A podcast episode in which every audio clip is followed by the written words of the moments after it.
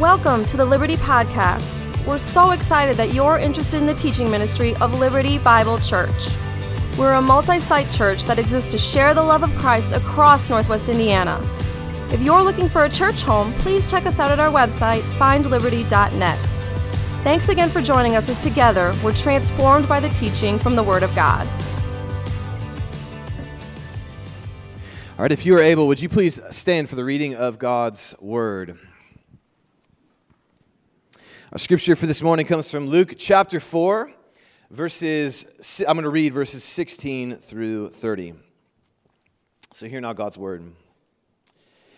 Jesus came to Nazareth, where he had been brought up. He was, or as was his custom, he went into the synagogue on the Sabbath day, and he stood up to read. The scroll of the prophet Isaiah was given to him. He unrolled the scroll, found the place where it was written. The Spirit of the Lord is upon me, because he has anointed me to proclaim good news to the poor. He has sent me to proclaim liberty to the captives, recovery of sight to the blind, to set at liberty those who are oppressed, to proclaim the year of the Lord's favor. He rolled up the scroll, gave it back to the attendant, and sat down. The eyes of all in the synagogue were fixed on him. And he began to say to them, Today, this scripture has been fulfilled in your hearing. And all spoke well of him, marveled at the gracious words that were coming from his mouth. And they said, Is not this Joseph's son? And he said to them, Doubtless you will quote to me this proverb Physician, heal yourself.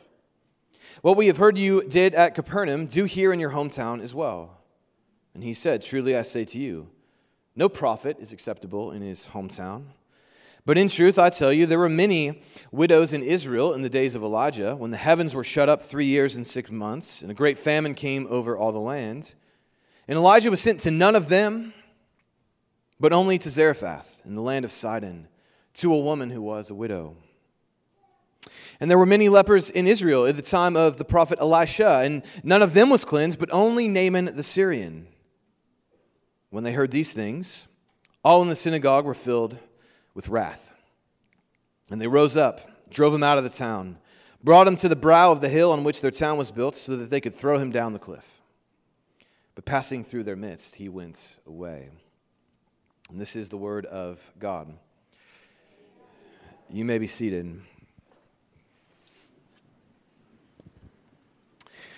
Uh, what, what, what would I have to say in the next 30 minutes that would make you so angry you drive me out to the tallest dune and try to throw me off. That's a very dark hypothetical, I'm sorry. But for a minute, come with me. What could I say that would make you so filled with anger you try to throw me off the tallest dune?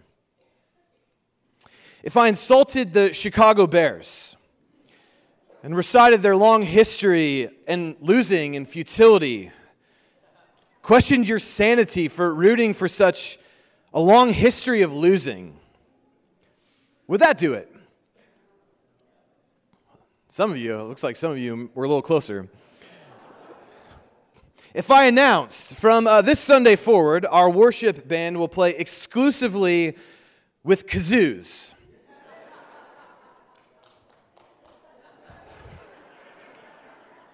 Apparently, two of us are getting thrown off the dune on that one. Uh, what could I say that could make you so angry that you'd, you'd try to kill me? I know, yeah, nothing, right? Nothing. Um, and I'm pretty confident that's true. Uh, but I'm starting this Sunday on such a dark note because Jesus preaches a sermon, and the result is the people who hear him attempt to kill him. But it's actually worse than that. He's in his own hometown. He gives his first hometown sermon, and his hometown people try to throw him off a cliff. I remember my first ever sermon. It was at my home church. It was not good. And after all the misery I put those people through, they thanked me at the end, inconceivably. They didn't try to throw me off the cliff. So, what does Jesus say that almost gets him killed? What did he, what did he speak to them that made them so mad they forced him to the top of the cliff and tried to throw him off? Well, that's the question I want to pursue this morning. And I am confident the answer will surprise you.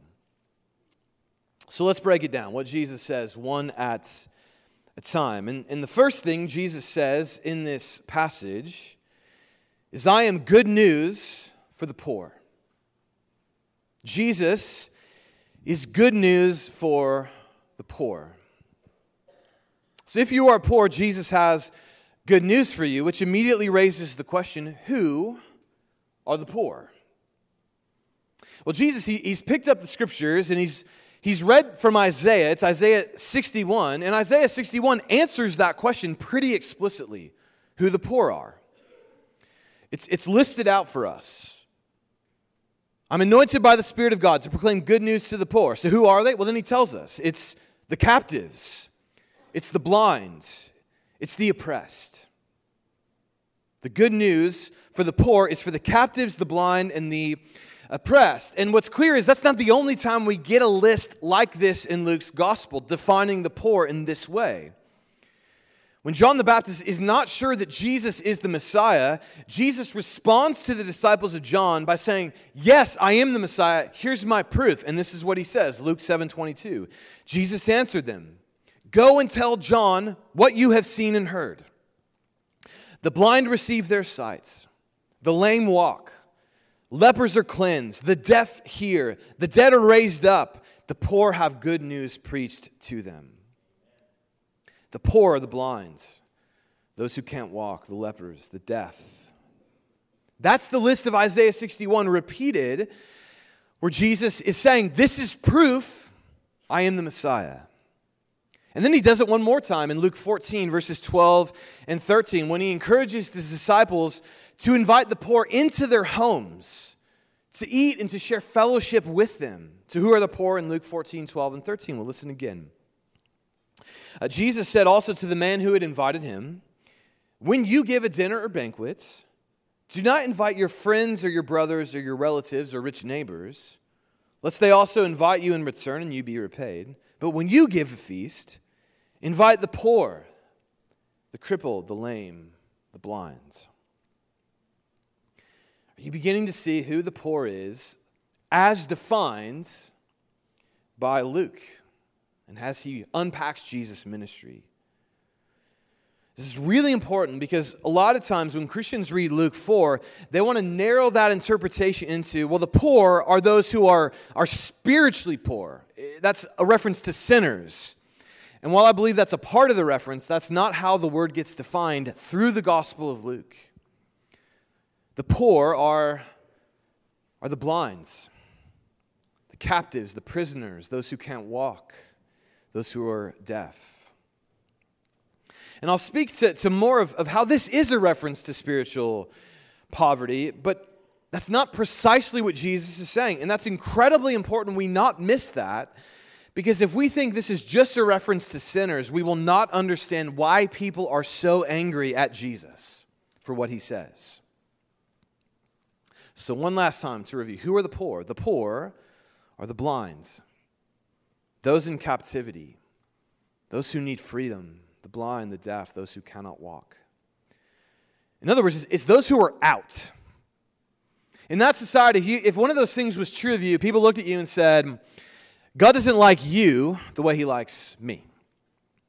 Because that's the only reason you'd be blind or you would be poor or you'd be in prison, is you've done something for yourself to raise that condition to you. So that's who the poor are. So that raises the next question okay, well, how is Jesus good news for the poor? And his answer is pretty simple. Jesus says, I can set you free. There's one word here in Luke 4 that is used twice. It's translated liberty in the ESV, pretty good for us, given that's our name. But it's the Greek word uh, aphesis. And anytime a, a word is repeated in a, a few verses, it's important. And it's even more true in this passage because while Jesus is quoting Isaiah 61, he actually, he actually pulls in a line from Isaiah 58. And in that line from Isaiah 58 is that word, liberty, aphesis. Jesus so wants this word front and center in his sermon, he brings in another line from Isaiah 58 to make it clear. He has come to set us free. So, how does Jesus set us free? Well, in, in this passage, it's, it's liberty from bondage, release from prison and captivity.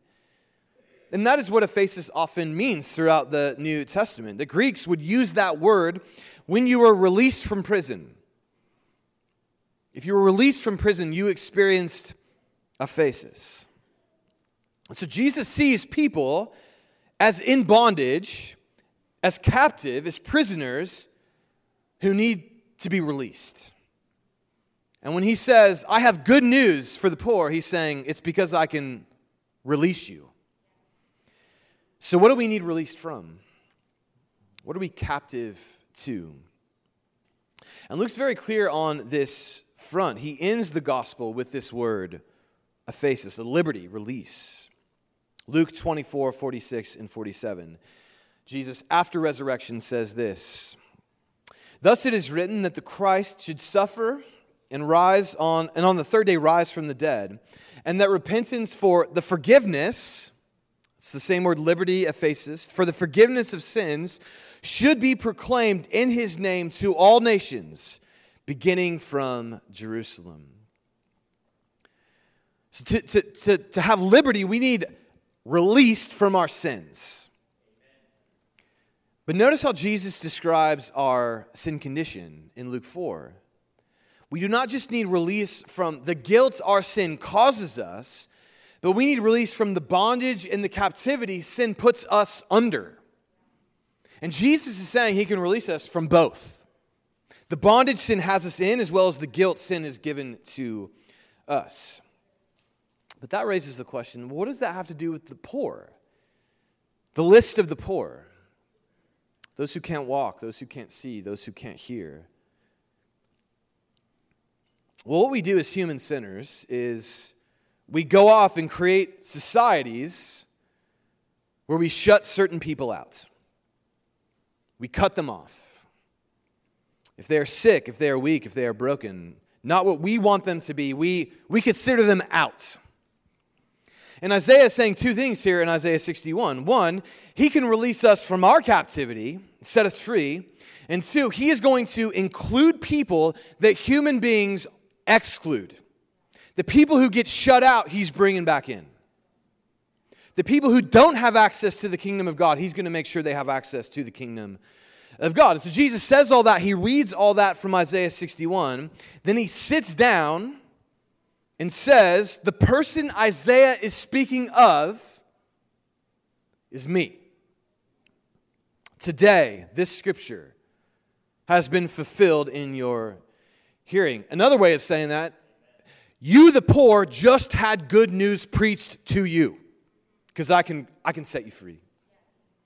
It's a powerful one sentence sermon. And I know what you're thinking. Tim, Jesus preached a one sentence sermon. Something to think about. Uh, to which I say to you, I am not Jesus.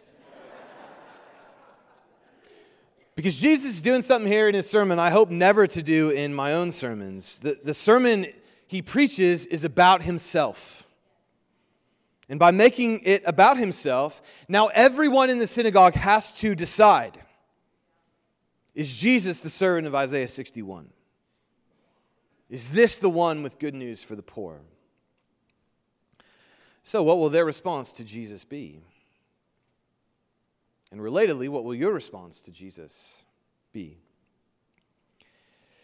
And maybe you're starting to think, oh, that, that's why they almost killed Jesus. He claimed to be the servant of Isaiah 61, and they didn't believe him. But that's not what happens. Verse 22 All spoke well of him and marveled at the gracious words that were coming from his mouth. They liked the one sentence sermon. They think maybe Jesus is the one. And then they ask a question Is not this Joseph's son? And that's where things turn. And so, crucial to understanding this passage is understanding what they meant by that question Is this not Joseph's son? And we can be pretty confident we know what they meant by asking that question because of how Jesus responded to them. And he responds to them with a, a cultural saying Physician, heal yourself. And that was a cultural expression, an idiom. And what it meant was take care of your own first. If you were a doctor, you would take care of your friends and family for free. They could come over to your house at any time, right? So your, your friend, if you were a doctor, could come over and be like, I got this weird spot on my back. Would you take a look at it really quick? It just kind of itches and it's weird. And you had to do it. You had to look at it, even though you didn't want to. You had to help because they were your own. And so when uh, they say, Is this not Joseph's son? what they're saying is, The Messiah is one of our own. And he owes us first. So, how is Jesus going to respond to their expectations? And he's, he's pretty direct. He references two Old Testament stories. First, the, the widow from Zarephath, which we shouldn't be surprised that Jesus picked the story of a widow. He has good news for the poor. And who often are some of the first who get, get shut out from society, the poor? It's, it's widows. And then Jesus says something a little confrontational. He says, When the prophet Elijah went to that widow, there were many widows in Israel God could have sent Elijah to, but he didn't. He sent Elijah outside the boundaries of Israel to Sidon, to a woman who was a widow. What Jesus is saying implicitly is my salvation is not just going to be for you here in my hometown, my grace is going to extend beyond these borders. Then Jesus references the story of Naaman. Naaman wasn't poor in the, uh, the money, wealth sense. He was a rich man, he was a military commander, but he had leprosy, which would have meant him, meant he was poor, an outcast. And again, Jesus says the same thing. There were lots of lepers in Israel when the prophet Elisha healed Naaman. But God didn't send Elisha to those lepers, he sent them to Naaman. Again, Jesus is saying, My, my grace is going to extend beyond the boundaries of your expectations. You're starting to see what Jesus is saying, why they are so angry why they try to kill him? The answer is grace. Grace to religious people makes them angry for two reasons. One is, is as I've, I've hinted, Jesus' grace extends beyond acceptable borders. We all have borders for the grace of God, and Jesus crosses them because he writes no one off. So the poor in Luke 4 were the people whom polite society wrote off. And to highlight that, there's a moment in Jesus' ministry where the disciples come upon a blind man, and their, their initial question is Who sinned, this man or his parents? Which is another way of saying it's, it's his fault that he's blind. And Jesus says, No, you're not thinking right. But it's easy to do that then if you believe someone's blind from their own faults then they are, they are cursed by God and therefore on the outs. Same thing happens to prisoners. Someone's in prison because they are a bad person, and certainly there are people who've done awful things in prison. There are also, as we've seen throughout history, a lot of innocent people that end up in prison. But we write them off, whether they're guilty or not, because they're on the outs. And Jesus comes into his hometown and says, My good news is for exactly these types of people. So I want to invite you to ask the question this morning is, is your life good news for the poor. Because one of the, the best ways to determine how you would have responded to Jesus' message is how you respond to the poor today. How much grace do you have welling up inside you? This past week, I got to spend some time at Pacific Garden Mission with uh, my brother in Christ, Phil. From time to time, I like to do workplace visits with, with congregants. It's sort of like uh, take your child to work day, but it's take your pastor to work day instead. So I did that with Phil, who serves as an evangelist at Pacific Garden Mission. Uh, and my day there was sort of like watching Luke 4 just come to life. Good news for the poor. And there was one moment I, I will not ever forget. Phil and I were talking in the cafeteria, and a, a man from Venezuela who speaks no English comes up to us. That's one of the even things I had no idea how many um, numbers of, of refugees are in Chicago, poor and vulnerable, trying to make money to send back to their family. And through the translation app on his phone, the words come out Will you please pray for me? Tears coming down his face. He's cut off from his family. He's poor, he's vulnerable in a foreign city, cannot speak the language. And you see that for the reality for the poor in much of our world, there is very little good news. And I try to imagine that myself, traveling thousands of miles, leaving my family behind, trying to get a better life for them. He's coming from Venezuela, a country destroyed by oppressive rulers in a socialistic system that does what it does keeps the rulers wealthy and the poor oppressed. He most likely walked from Venezuela to our southern border, a harrowing journey that would cost $2,000, encountering multiple cartels and people of violence along the way, ready to overcharge him and take advantage of him and his vulnerability. Then he comes to the United States where it will cost him another $500 to get a work permit. I mean, imagine that a society that charges the poor to work. Then, to file a legal asylum claim, he will need legal representation, thousands of dollars, because our legal system is expensive and does not consider the poor. And then he walks into a country where a large contingent of people will refer to him as, as the worst kind of person a rapist, a murderer. And I know our, our border crisis is complex, and good Christians will and should disagree about how to respond with policy to those things. I'm not addressing those questions. I'm addressing the, the vulnerable poor. Is there any good news for him? And that's what was beautiful about that moment for me. Here's a place in Chicago created by Christians that is good news for him. It's a place to sleep, it's food to eat, it's help. But even more powerful than that, here's, here's a man, and Phil, that even though they don't speak a word of the same language, that refugee looks at Phil's life and says, That man is good news for me. He loves me, and he will pray for me, even though I've not understood a word that he has said. So, is your life good news for the poor? If someone worked through your bank statement this week, would there be enough evidence to convict you as someone who is good news for the poor? How much hostility do you hold to people who see the world different you, differently than you, who come from a different culture than you, from a different generation than you? How much grace do you extend to people who disappoint you, who you disagree with? Now, Phil told me I could talk about my time with him on one condition, and that is I not talk about him too much. So I probably already have to repent a little bit later, and I'm not looking over there because he might be unhappy with me. But I just have to say, I, I was just so moved by watching him. He loved criminals and drug addicts, people facing trial. And he spoke to them with the same joy and kindness he speaks to me with.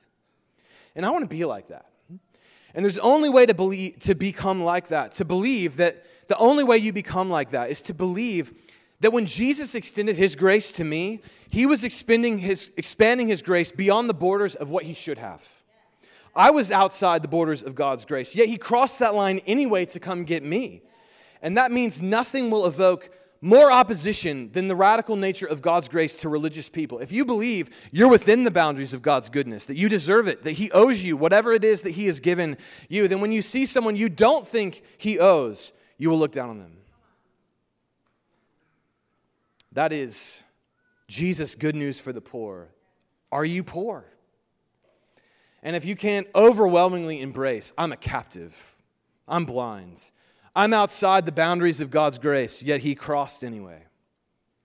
If you, if, if you don't believe that with every ounce of your soul, you'll never be good news for the poor. Because the poor will only be those you don't want included, because they're outside the boundaries of the grace of God. So that, that's first. Uh, what makes them angry? Jesus' grace goes further than they want it, want it to go. It's going to Naaman the Syrian. They, Naaman's out. He's a Syrian. It's, it's going to the, the widow in Zarephath. No, it should come to us first. And Jesus says no. But then the second reason why they're angry is they refuse to embrace their poverty. They believed because they are God's people, God's chosen people. Because Jesus is from their hometown, Jesus owes us, which is them refusing to identify as poor. One who needs release, one who needs forgiveness. What they're saying is, You owe us, Jesus. You better do what we want, or we want nothing to do with you. They see themselves as, as Jesus' creditors, as the one with the power, the cachet. Jesus has to fit into their expectations. And Jesus responds, and this is going to sound harsh, but it, it's true. Jesus responds, I do not owe you anything. He has offered them release from their sins, a new community that includes the excluded him. He has offered them so much, but he makes clear, I, I don't owe you that. Which raises the question what do you think God owes you? Growing up in church, I heard two things that made it sound like if you live in a certain way, God will give you a good life. If you, if you obey God, if you're pure, God will give you a fantastic marriage. In other words, if you obey God, He will give you what you want. If you are generous, God will bless you financially. Obey God, and He's in your debt. He has to perform for you. If you obey the rules of the Bible, then you are a good person, and God will give you a good life. That's how religion works. Religion says, I've kept the rules. I've done what I'm supposed to. I've done what I should. Therefore, God owes me this. And religious people who live like this, two things become the result. One is that God is in their debt. He has to, he has to perform for them certain outcomes, certain expectations. But the other thing, and this is where I want to land our time this morning, the other thing is they absolutely want to keep out the people they don't think are keeping the rules. And that is hostility towards those they think are not keeping the rules. I hope uh, if you get the chance, you'll go out and see the movie The Jesus Revolution sometimes this week. All right. It's the, it's the stories of hippies coming to Christ in incredible numbers. And I've heard apparently we have some former hippies in this room, and I want to see pictures just to be clear. But there, there was a lot of tension in that revival because traditionalist Christians believed you had to dress a certain way to be a Christian. No sandals, only a suit. Of course, Jesus wore exclusively sandals, but that's another conversation. Traditionalist Christians believe some instruments were okay, others were not. You can play the organ, don't touch the drums. Even though cymbals are mentioned in the Psalms. It's my life verse as a drummer.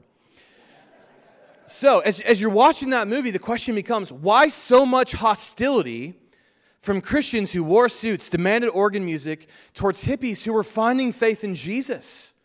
Why was that happening? It's the same thing happening in Luke 4. When we refuse our spiritual poverty, when we believe we are spiritually superior because we dress the right way, we worship the right kind of music, we vote the right way, we speak with the right language, when we refuse our spiritual poverty and believe we are something, the result will always be hostility towards those who do not who are not what we want them to be. It's why religious people are guilty of some of the worst hostility and violence towards people of cult, different cultures, races, and socioeconomic status. That's the history of the world. We can't ignore that. Because the moment you believe the way you live makes you more acceptable to God, and God owes you, the more freedom you have to look down on those who are different from you. Luke 4 is not the only time religious people have tried to do violence because they believed in their spiritual superiority. The life of religion is a life of hostility towards others. That's why I love this quote from Richard Lovelace. I've used it many times. I will probably use it many times more. He writes Speaking of religious people who don't believe in their spiritual poverty, their insecurity shows itself in pride, a fierce defensive criticism of others. They come naturally to hate other cultural styles and other races in order to bolster their own security and discharge their suppressed anger.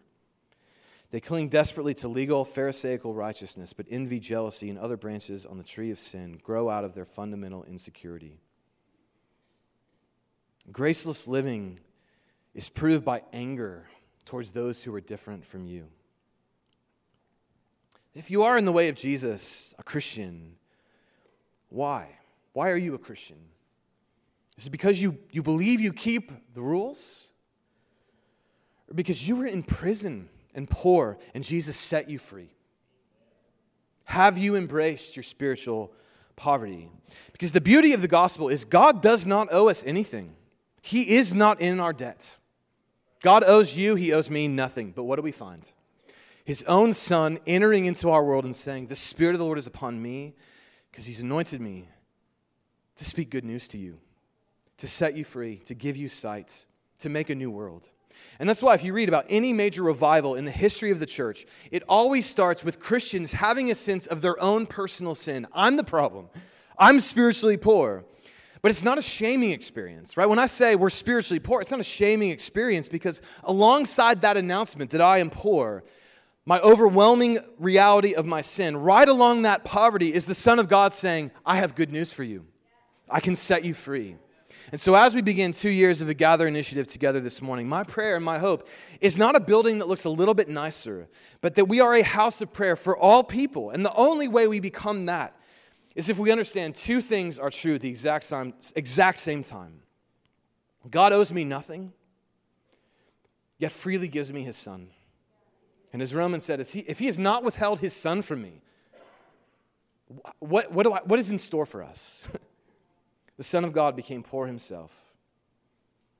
He, he experienced the sham trial that all the poor experience. He became a captive himself, arrested, where even the man who condemned him to die said, Well, he's innocent, but let's kill him anyway. And he became a prisoner, nailed to a cross where he could not move. The response to Jesus was the, the same throughout his entire life.